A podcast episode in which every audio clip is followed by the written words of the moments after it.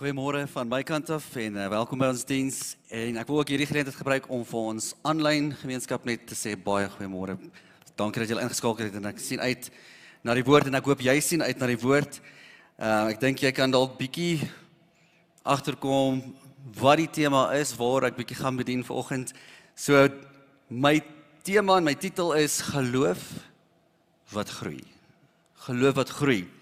En ek as ek kyk na die woord en as ons as ons dink aan die woord groei, beteken dit iets wat lewe het en iets wat bly groei. As ons dink aan die kleinste saad, iets wat jy plant. Nou ek weet hier's party mense en ons is deel van hulle wat ons koop maar eerder plante en plant hulle. Ehm um, die sade werk nie vir ons nie. Ek weet nie wat ons verkeerd doen nie, maar dit of ons hond hardloop deeltyd dit dood. Maar as jy gewoonlik iets plant in die grond, dan moet dit groei. Die die kleinste saad begin groei en word 'n plant, word 'n groot boom. As jy dink aan die mens, 'n baba en, en hoe klein hy is um in die baarmoeder en dan groei hy in die maag en dan selfs as 'n baba klaar gebore is, is daar nog groei na geboorte. Nou groei praat nie noodwendig net van lente. Maar dit praat ook van volwassenheid en dit praat ook van wysheid as dit kom by ons. Want anders as ons kyk net wie het opgehou groei dan dink ek is daar 'n probleem. Ehm um, en ek ken elke kort joke, so moenie eers probeer nie. Maar dit praat oor die wysheid en die volwassenheid wat jy by elke persoon optel. As jy dink hoe klein kinders dink, En hoe groter hulle word en selfs jy, die goed wat jy van gehou het toe jy klein was, hou jy nie nou meer van nie. Jy het nie meer jy dink nie meer so nie. So daar's 'n proses wat wat jy deurgaan as jy besig is om te groei. En en ons as gelowiges moet bly groei in ons geloof. Ons ons kan nie op een plek bly en stagneer daar nie. Net soos 'n plant of 'n persoon nie op 'n sekere vlak net kan bly ons moet bly groei. Ek dink in my my jongste uit 'n week terug het hy 7 geword. En ek het 'n oomblik net geneem om te te te kyk na waar hy nou is. En as jy kyk na die fotos en jy het, gaan deur ou video's dan dan kan jy amper nie glo eers dis hoe hy was. Ek onthou toe hy dit gedoen het en die en nou begin hy hy begin groter word. Nou gaan hy deur 'n ander fase wat goed is. Dit is goed. Hy's besig om te groei. Johannes praat in in 1 Johannes 2 kom skryf hy 'n brief en hy praat eintlik met drie groepe. Hy sê hy praat met die kinders die wat nog kinders is, hy praat met paas en en hy praat met jong manne. Of dit nou ma's is en jong dames, daar's daar's groepe en en fases waardeur elkeen van ons gaan as as 'n gelowige. Waar jy ook kan sê is ek nog op 'n fase van 'n kind? Ek is in die beginfase van my wandel saam met saam met die Here. Is ek is ek 'n jong man 'n jong dame of is ek op die fase waar ek as 'n as 'n pa of 'n ma is en, en nie net noodwendig van jou eie kinders nie maar van mense. Die Here kom kom gee vir jou die voorreg om eintlik daai rol in te neem om te mentor. So daar's daar's fases in die lewe wat ons sien. Die baba fase, die kleuter, die tiener, die volwasse. En net so het ons hierdie hierdie fases en 'n eintlik 'n siklus van geloof en in die geloofsgroei wat ek vanoggend met julle wil behandel. Kom ons sluit dit so. En dan bid ek vir ons. Here, dankie net vir die hierdie geleentheid waar ons net u woord kan ontvang en en my gebed is dat elkeen wat wat luister na die na die woord Here mag hulle gestig word en mag daar groei wees in Jesus naam. Amen. My heel eerste punt en en is eintlik die punt van die siklus van geloof is geloof wat red. Geloof wat red. Romeine 3 vers 22 Ons sê die volgende: God spreek ons vry deur geloof in Christus Jesus en dit geld sonder onderskeid vir almal wat glo. Jy sien as ons verder in Romeine 12 lees, lees ons dat Paulus sê die volgende dat God gee aan elkeen van ons geloof. Aan elke persoon word daar 'n mate geloof gegee sodat ons die goeie nuus kan glo. Die goeie nuus dat Christus vir ons kom sterf het, daar is 'n uitweg vir jou. God kom gee dit. Hy stel dit beskikbaar vir elke persoon. Ons moet dit net glo. Ons het daai geloof, ons moet dit net glo. Maar hoor wat sê Paulus in 2 Korintiërs 4:4. Hy sê, jy moet dit want dis wat ons beleef elke dag. Dit is die God van hierdie bedeling wat die gedagtes van die ongelowiges verblind sodat hulle nie die lig van die goeie nuus kan sien nie. Daar's hoeveel keer wat jy van iemand praat en sê maar ek kan nie verstaan dat hulle net nie ehm um, hulle kan dit net nie insien nie. Hulle hulle glo net nie. Hulle hulle wil nie hierdie nuus aanvaar nie. Want dit is besig om te gebeur. Die vyand kom verblind. Al het hulle 'n mate van geloof, hulle sien dit nog nie. En ons en dis waarvoor ons bid dat soos die woord verkondig word, kom die Gees en kom openbaar. Ons lees in Handelinge 2:37 en hier is terwyl Petrus besig was om te, te die woord te verkondig vir die duisende Jode wat in Jerusalem in daai tyd was. Hy sê die volgende: Peter's words pierced their hearts. And they said to him and to the other apostles, "Brothers, what should we do?" Hulle hoor hierdie en hulle sê vir die eerste keer is daar 'n liggie wat aangaan. Maar wag. Wat nou? Wat nou? En hier is geloof wat red. Wat elke persoon moet deurgaan. Elkeen kom op so 'n geleentheid wat wat ons 'n besluit neem en sê maar ek ek glo. Ek glo in hierdie. In Lukas 24 terwyl Jesus met twee mans gesels het sê hulle na die tyd didn't our hearts burn with within us while he talked with us. Dink terug as jy hier sit vanoggend en jy kan terugdink aan die oomblik wat jy vir die eerste keer 'n besluit gemaak het om die Here te volg. Daai eerste keer terwyl iemand iets gesê het of gepraat het was daar iets wat wat hier aangegaan het. Soos my hart is geroer. Ehm um, die Here het nou iets kom doen en jy kom reageer. Ek onthou en ek sal dit nooit nooit vergeet nie. Ek het my hart vir die Here gegee 1 Oktober 1999. En my vriende het teruggekom van 'n kamp en hulle lewe was verander. Ek ek kon dit sien. En terwyl hulle met my gepraat het, het ek het ek net ervaar maar hier's hier's iets jy het iets anders en ek ek spot altyd en sê Ek sal graag met met iemand soos my wou praat in daai tyd en selfs vandag want my my vraag wat ek dadelik vir hulle gevra het is wat het julle? Ek soek wat julle het. En hulle wat nou net eintlik hulle hart vir Here gegee het het nie eintlik geweet hoe om my te help nie. Hulle het net o ehm um, kom ons vat jy nou na hierdie uit en uh, dit is toe ehm um, 'n jong pastoor Hulle het nie geweet maar hulle sê kom ons vat jou nou om toe. En hulle sê vir hom luister, hy hy wil hê wat ons het. En hier in die parkeerarea van 'n winkelsentrum ons was die, die aand by 'n restaurant vir uh, een van ons vriende se verjaarsdag. Hier deel hy hierdie evangelie met my en hy vra die vraag: Dis dis wat Christus vir jou gedoen het. Wil jy hierdie aanvaar? En ek in daai parkeerarea aanvaar vir Christus en my lewe was nog nooit weer dieselfde nie. Jy sien en, en elkeen van julle het ooit so geleentheid gehad en dalk sê jy het nog nie en die Here is besig. En jou volgende stap is dat jy hierdie geloof moet neem en sê Here ek glo. Hierdie verlossing, dis amper soos iemand wat in die see is en iemand gooi hierdie hierdie lifesaver uit en hulle moet hulle moet net vang. Sê ook Here, ek ek glo. Elkeen van ons moet op daai punt kom wat ek sê Here, die geloof wat U vir my beskikbaar stel, ek glo. En Here, dankie vir U verlossing. Maar jy sien nou as ons daai stap neem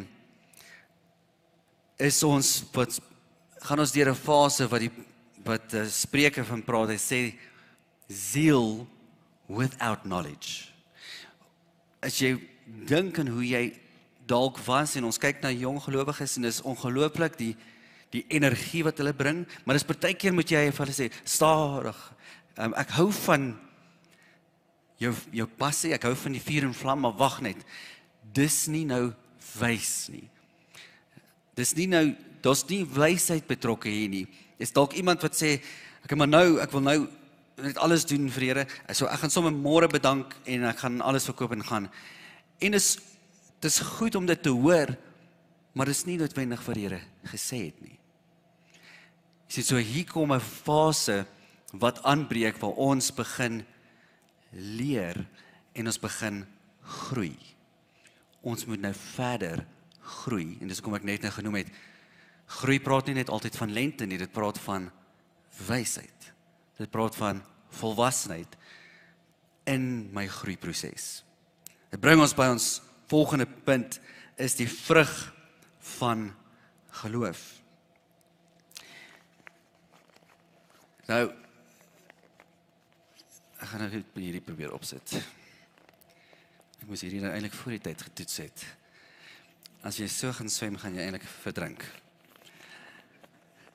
Nou ek is 'n uh, eh, ek rig swem af. Ek het verlang vir vir kleintjies swem gerig. Nou is dit net vir ehm um, mense wat st st uh, stroke correction wil doen wat um, ander style wil leer. So dit is vir my dis nou vir my makliker. Maar ek onthou met die kleintjies, dit is 'n proses.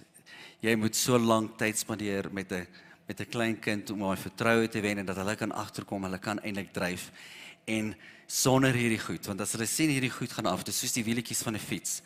Hy moet net weet daai wielietjies is daar en hy moet agterkom, jy hou hom nog vas, dan kan hy ry. Maar as hy sien daai wielietjies is nie daar nie en jy hou nie meer vas nie, dan val hy. Selfs met die met die met die kleintjies wat leer swem is. So sodra hierdie goed afkom of jy hou nie meer vas nie, dan voel hulle hulle kan nie. So ons begin op hierdie fase waar ons begin leer swem. Ek so ek hou van dit om die geloofswandel en en te, hoe ons groei in geloof te vergelyk met swem. Want elkeen van ons moes leer swem. Jy het nie jy's nie net gebore en daar kan jy swem nie. Ons het geleer swem. En nou kom ons op hierdie fase waar ons die Here aangeneem het. Ons ons het die die geloof wat ons red. Ons het aanvaar wat die Here vir ons doen en ons begin ons begin spartel. Ons begin leer. Ek moet ek moet nou leer dryf in ons.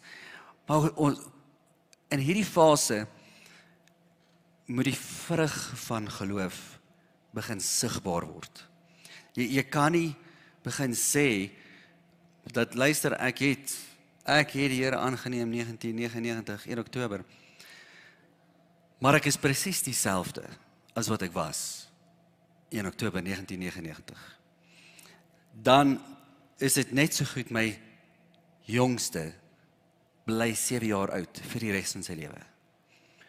Ek moes begin verander het. Die vrug van hierdie geloof wat ek nou in Christus begin kry het, moet begin sigbaar wees in my lewe. Ek het besluit ek gaan Jesus volg, maar so moet ek ook begin verander. En Galasiërs 5 vers 22 sê, dan praat Paulus oor die vrug van die Gees. Liefde, vreugde, vrede, geduld, vriendelikheid, goedheid, getrouheid, sagmoedigheid en en pas te maak het die afgelope 2 weke het hy ook bedien oor twee van die hy het gepraat oor vriendelikheid en sagmoedigheid en dan selfbeheersing. Hierdie is deel van die vrug wat sigbaar moet begin word in my lewe en in elkeen van jou uh, van ons lewens as ons as ons sê maar ons is in 'n siklus as jy by 1 is is die volgende een hierheen waar ons sê maar ons is op pad soontoe. Daar's nou verwikkeling. Ek moet ek moet nou groei in sekere areas. En en en hierdie is wat ons ook noem die proces, die proses van heiligmaking. Ons sê as ons glo in in Jesus Christus is ons regverdig voor God. Maar die proses van heiligmaking begin. Daar's ook 'n proses. Daar's ook groei waar ek begin verander daagliks. Jy is deur skool, jy is deur universiteit, van julle is nog steeds op skool, van julle nog steeds op universiteit en daar's toetse wat ons skryf. En as jy dryp, dan gaan jy hom dalk weer skryf. Ek weet dalk het tye verander en hulle wil jou deur help. Maar eintlik hoe dit werk normaalweg is as jy dryp, dan gaan jy hom weer moet skryf. Jy gaan hom weer moet skryf. So moenie verbaas wees as jy sê, Here, ek daar's geduld in in in my lewe wat ek nie het nie. Ek ek het nie geduld nie. Ek sukkel met die vriendelikheid. Ehm um, my ehm um, my liefde vir almal, die sagmoedigheid moet nie verbaas wees as jy sekere toetse oor en oor en oor skryf sodat daai vrug begin sigbaar word in jou lewe nie. Die Here sal dat ons sekere goed oor en oor deurgaan sodat ons kan groei en groei. En soos ons nou in hierdie fase gaan om begin die ouer of wie ook al hulle afrig begin sê okay wag. Jy dit word nou beter. Jy doen hierdie nou 'n rukkie. So kom ons kom ons haal een af. Net een. Ons haal net een af. En dan kom ons probeer nou bietjie meer swem want daar's daar's groei. Ek kan al sien jy jy kan dit begin doen. Lukas 24 vers 19 sê Jesus was kragtig in woord en in daad en dis deel van hierdie fase wat ons ook groei dat ons nie net mense wil wees wat woord ken en ons praat van die Here nie maar in ons daad en dis deel van daai vrug in ons daad is ons ook kragtig. Ons gaan deur hierdie en my my optrede het verander en sekere dinge wat ek van gehou het begin ek nie van hou nie. En daar's daar's 'n verandering en die Here kom gee vir my hierdie ander waardes. Hierdie deel is waar die hierdie vrug sigbaar word al hoe meer. So en daar's baie wat ek sal nie sê hierdie ene gaan ooit ophou nie, want die vrug gaan altyd bly groei altyd. Ons gaan altyd verbeter in areas, meer liefde kry. Ons kan nie op 'n punt kom wat ek sê nou het ek genoeg liefde nie. Nee nee nee. God is liefde en dit is oneindig, so ek gaan altyd bly groei. Dan kom 'n volgende fase. Wat sê leerstellige geloof punt 3. Dis nou waar ons hierheen afval. En as ek dink aan die swem Leerstellig, kom ek sê dit gou, dit is dalk 'n hoë woord vir jou, leerstellige geloof in die Engels sê hom eintlik mooi is doctrinal faith. So as ek dink aan swem, dan is dit gewoonlik swem mense net vryslag. Jy weet, ons kan net dit doen. Dis al wat ons doen. Die meeste doen dit. En dan as jy nou bietjie meer verder gaan in swem, dan word jy bietjie blootgestel aan die ander styl en dan kom jy agter, o, wag bietjie. Daar's rugslag ook. Daar's borslag. Daar's vlinder en ons ons verbeter nou die tegniek. Ons gaan nou fokus om om die tegniek bietjie beter te kry. Ons kan werk in dit. In Kolossense 2 vers 7 sê die volgende, hy sê bly in Christus geanker en bou op hom standvastig in die geloof soos julle geleer is. Hierdie is 'n fase waar ons dieper gaan in die woord. Ons ons en elkeen van ons moet op so 'n plek gaan waar ons doktrines vir onsself kan vasmaak. Wat sê God se woord oor verlossing? Ons lewe in 'n wêreld waar daar soveel inligting is en en inligting wat jy nie kan glo nie. En en die siening word al hoe meer, maar luister, alle gelowe is eintlik reg. Hoekom is jou geloof reg? Wat maak jou geloof so spesiaal as jy sê Jesus Christus is die enigste weg? Hoekom sê jy dit? Wat is jou antwoord? Dis die ding wat ons die meeste agterkom wat die mense het nie antwoord nie. Wel, hy is want hy is wat hulle weet nie. En iemand kom daag hulle uit en kom gee iets anders en en en hulle twyfel in hulle self en hulle begin dit dalk glo en hulle wandel af. Jy sien, daar kom 'n punt waar jy sekere goed moet in die skrif lees en dit vir jouself anker, maar dit is wat God sê. As dit kom by verlossing, is dit wat hy sê. Sy verlossing is vir almal. Dis wat sy woord sê. En as dit kom by die doop, ons het vandag juis 'n doop geleentheid. Maar hoekom word jy gedoop? Hoekom hoekom moet ek doop? Wat sê die Here rondom sy doop? Elke persoon het nodig om as dit kom by die die doktrines en die woord om te sê maar dis wat die woord sê. Maak nie saak wat enige iemand vir my kom sê nie. Ek weet wat die woord sê. Ek het ek het gaan lees. Ek het dieper gegaan en en, en dis areas wat ek weet mense sê maar ons sukkel. Efesiërs 4 vers 14 skryf Paulus en hy sê dan as mense ons met slinksheid en slim streke op verkeerde paaie wil lei sal ons nie meer soos klein kindertjies wees nie. Ons sal nie meer omgewaai of weggewaai word deur die wind van elke ding wat hulle verkondig nie. Nou hierdie is iets wat al vir lank aangaan. Paulus kom praat van 'n golf in die see wat soos die wind verander. Dis dis waar die golf gaan. En, en God sê ons moet gefestig wees. Ons kan nie net deur 'n opinie rondgewaai word hierdie jaar glo ons dit en en volgende jaar glo ons dit want dit is nou die opinie van die wêreld is. Dis wat die mense sê of die wat sê God se woord? En dit is my so interessant dat Paulus jy sê as ons gefestig word in God se woord gaan ons nie meer soos klein kindertjies wees. Daar's 'n proses. Hy praat met mense wat sê julle is nie nou meer so nie. Julle het groter geword julle het gegroei in julle geloof julle word nie weggewaai um, of omgewaai deur sekere opinies of of leerstellings wat mense kom kom deel en sê wat nie die waarheid is nie met hierdie slinksheid en slimstreke want dis wat die vyand kom doen. Hy wil ons kom verlei. Maar elkeen van ons het nodig in in so 'n fase en ons moet groei na dit dat ons konstant kan sê maar ek ek moet dieper in die woord gaan vir myself. Ek moet weet wat die woord sê.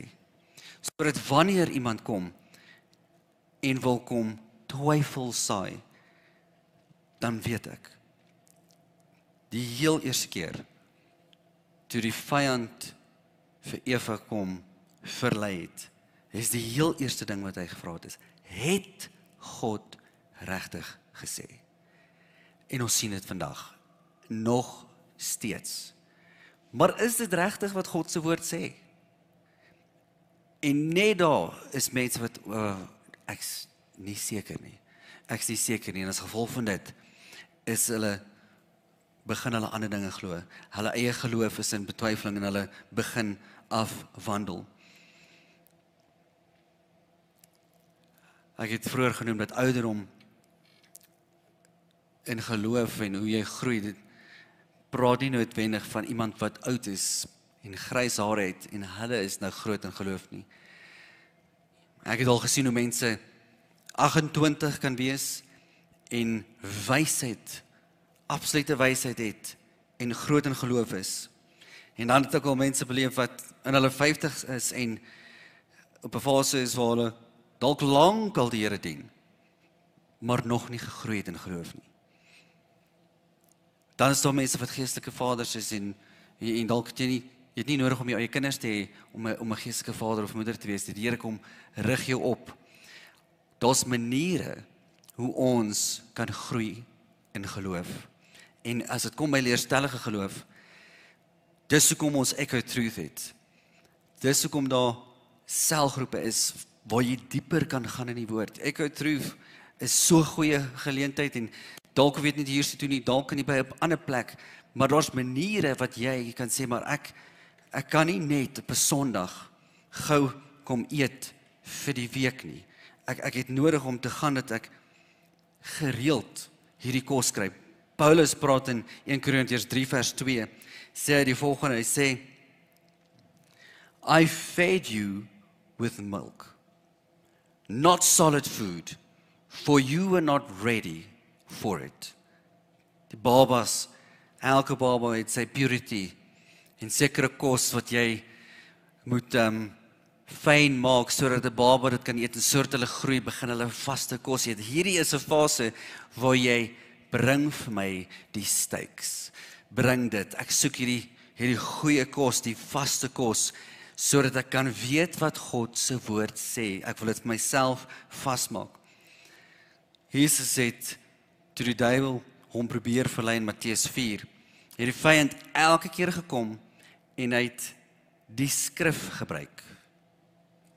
Dis kom ek sê dit is so belangrik dat elkeen van ons op 'n plek kom waar jy die skrif ken. Die vyand kom en hy hy gebruik die skrif teen Jesus. Sê maar sê die woord nie dit nie en dan sê Jesus nee, dis wat die woord sê.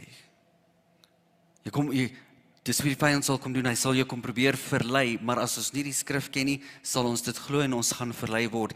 Maar as gevolg van Christus wat die woord ken, wat die woord is, sê nee, dis wat die woord sê. Dis wat die woord sê, dis wat die woord sê en die die duiwel het hom eventueel uit verlaat. As ons lees in die evangelies, het Jesus 78 keer ander skrifte gekwoteer. Hy het die skrif geken. En net so gaan ons deur 'n fase waar ons leer. Dis dis deel van daai siklus wat sê nou groei ek nou groei ek dieper in die woord. Ek kan nie net op een plek bly. Ek moet nou dieper in die woord. Dit bring ons by die die vierde fase. Die gawe van geloof. Nou uh, ek gaan net vir 'n oomblik hierdie opsit. Ek gaan nou nie verder so preek nie. So ek moet sê ek kan absoluut niks sien nie.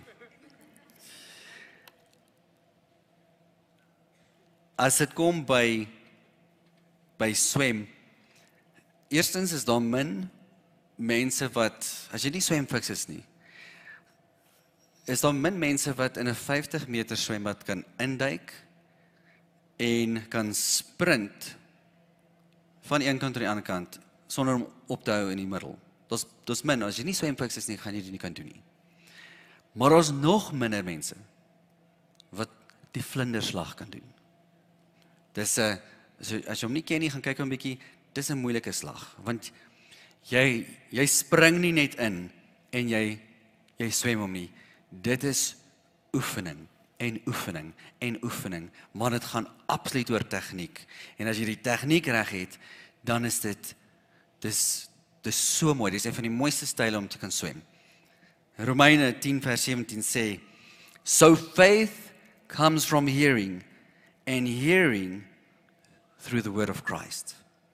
So dit beteken die begin van ons geloof van stap 1 die groei die die groeiproses van geloof soos ek gesê het in 2 en 3 en dan die krag van geloof as ons kom by hierso die gawe van geloof lê in die woord. Dit lê in die woord. Die woord is dis kos vir jou geloof. Ja, as jy is vanoggend en jy sê maar ek soek geloof, Here gee vir my meer geloof. Dit is dit lê in die woord. Jy kan nie groei in geloof as jy nie eers in die woord is nie, want dit is wat geloof bring. Dit is wat geloof vermeerder. Dis as jy hier is en jy jy hou van gym, praat met die mense wat wil groot word in in die gym, dan sal hulle vir jou sê, maar jy kan nie net oefen nie. Jy kan nie net by die gym wees en net gaan oefen nie. Jy moet eet. Jy moet reg ook eet en jy baie eet. Jy sal hulle sien hulle partykeer 5, 6 kosblikke van die goed wat hulle eet sodat ek nou kan groter word in spiermassa. Jy sien as dit kom by geloof, ek moet nou groei in geloof en die gawe van geloof wil die Here my gebruik moes die woord al lankal in my lewe ook wees waar ek waar ek in die woord is. Ek lees dit. Sien die Here volgens Korintiërs sê Paulus dat die Gees kan enige een kom gebruik met die gawe van geloof. Maar die woord moet ook daar wees. Hy kan enige een gebruik. En dan dink ek nou met die Commonwealth Games wat wat begin het en aan die gang is. Dis daar's daar's hoeveel swemmers wat oefen. Gereeld oefen. Elke dag oefen. Ons het een keer gesien by die High Performance Center in in by Tikkies. Toe sit ons en drink koffie en hier kom dit lyk soos fietsryers want hulle het hulle het 'n briltan. En ek sê toe eers kyk hierdie fietsryer en hulle sê nee nee nee, dis dis 'n swemmer. Dit is sy briltan. So hoe baie moet jy swem? Hoe lank moet jy in die water wees dat jy 'n briltan het? Daar's swemmers wat elke dag oefen, oefen, oefen, nie gekies word nie, nie gebruik word nie.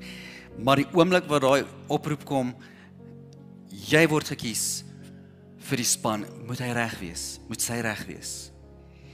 Jy sien elkeen van ons. Ons kan nie sê ja wel die ek dink nie die gawe van geloof gaan vir my wees nie. Hoe weet jy? Dis nie jy kan dit kies nie. God wil jou gebruik. Ek het laasweek paar nee, nee 'n paar weke terug het ek bedien oor ons moet gewillig wees. Ons moet reg wees. Enige tyd wat die Here ons kan gebruik. Sê Here maar as dit kom by die gawe van geloof kan jy kan enigiemand gebruik op enige tyd, maar ek moet ek moet ook reg wees. Ek moet groei in my geloof want dis hoe die gawe van geloof ook werk. Ek kan nie groei as die woord nie in plek is nie, as my fondasie nie ook daar is nie. En en God kom en hy kan enige persoon gebruik op enige tyd vir sy glorie vir daai oomblik deponeer hy sy krag in jou dat jy bonatuurlike geloof het vir die bonatuurlike. Dis so dis kom ons lees van 'n insident soos die rooi see wat oopgaan. Nou hy oomblik wat Moses net gaan en sê goed, dis wat God gesê het en ek het die geloof vir dit. Maar daar was ook lank daar's daar's 'n tydperk van groei wat saam met dit gegaan het. Elia wat 'n offer opgestel het en 'n altaar gebou het en dit papnat gegooi het en toe begin bid het en sê ons gaan kyk, ons gaan hier wag. Baal profete, bid julle vir Baal. Julle altaar en hulle altaar is nie nat gegooi nie. Hy het syne nat gegooi om te sê ek gaan julle vandag bewys God wil iets kom doen. En hy bid en God kom met vuur uit die hemel en steek die altaar aan. Dis 'n bonatuurlike geloof wat God vir hom kom gee het, maar dit het ook gekom Dit was 'n groeiproses. Ons kan nie groei sonder die woord nie. Terwyl ek hierdie woord voorberei het, het ek net 'n prentjie gesien van God die Vader wat soos trotse pa langs die waters die swembad is en in cheer. Ag, oh, hulle hol, hy hol die armpie af, die vlekkie af, sy doen dit, sy's besig, hulle is besig om te groei. Daai eerste tree wat 'n kind gee en, en hoe opgewonde die vader is want ons groei. Mag ons nie ophou. Dis dis die eerste tree. Die hierdie hierdie eerste tree gee, dis die eerste tree met dit begin. As jy hierdie afgehaal het, dis daar's nog so baie wat voor lê. En die Here wil hê ons moet hierdie siklus gaan dat ons wys word dat ons volwasse word maar dat ons meeste dat ons hierdie geloof het en hy kan ons gebruik kom ons net ons hoor ek het ver oggend bedien oor die geloof en jy wat selfs aanlyn kyk dalk het jy nog nie eers daai eerste stap geneem wat geloof het red. Die Here steek sy hand uit en jou hart is vanoggend dalk aangeraak en jy wil 'n oomblik neem en sê maar ek ek wil ek wil hierdie geloof wat Christus reeds my gegee het wil ek kom aanvaar dit het, dit wat hy gedoen het aan die kruis vir my wil jy nie vir 'n oomblik terwyl niemand rondkyk net vinnig jou hand opsteek ek wil graag saam met jou bid dankie Ek vra dat ons oë nog steeds gesluit hou en jy wat aanlyn kyk, jy kan saam met my bid, maar kom ons bid hardop saam die volgende en die rede hoekom ons vra dat ons hardop bid, ek wil nie die persoon wat langs jou is wat vir eerste keer gaan bid. Ek wil nie hom of haar op die spot sit nie. So kom ons bid hardop saam. Here Jesus. Dankie vir u offer vir my lewe. neem U vandag aan as my verlosser. Ek glo in U. En dankie vir 'n nuwe lewe saam met U.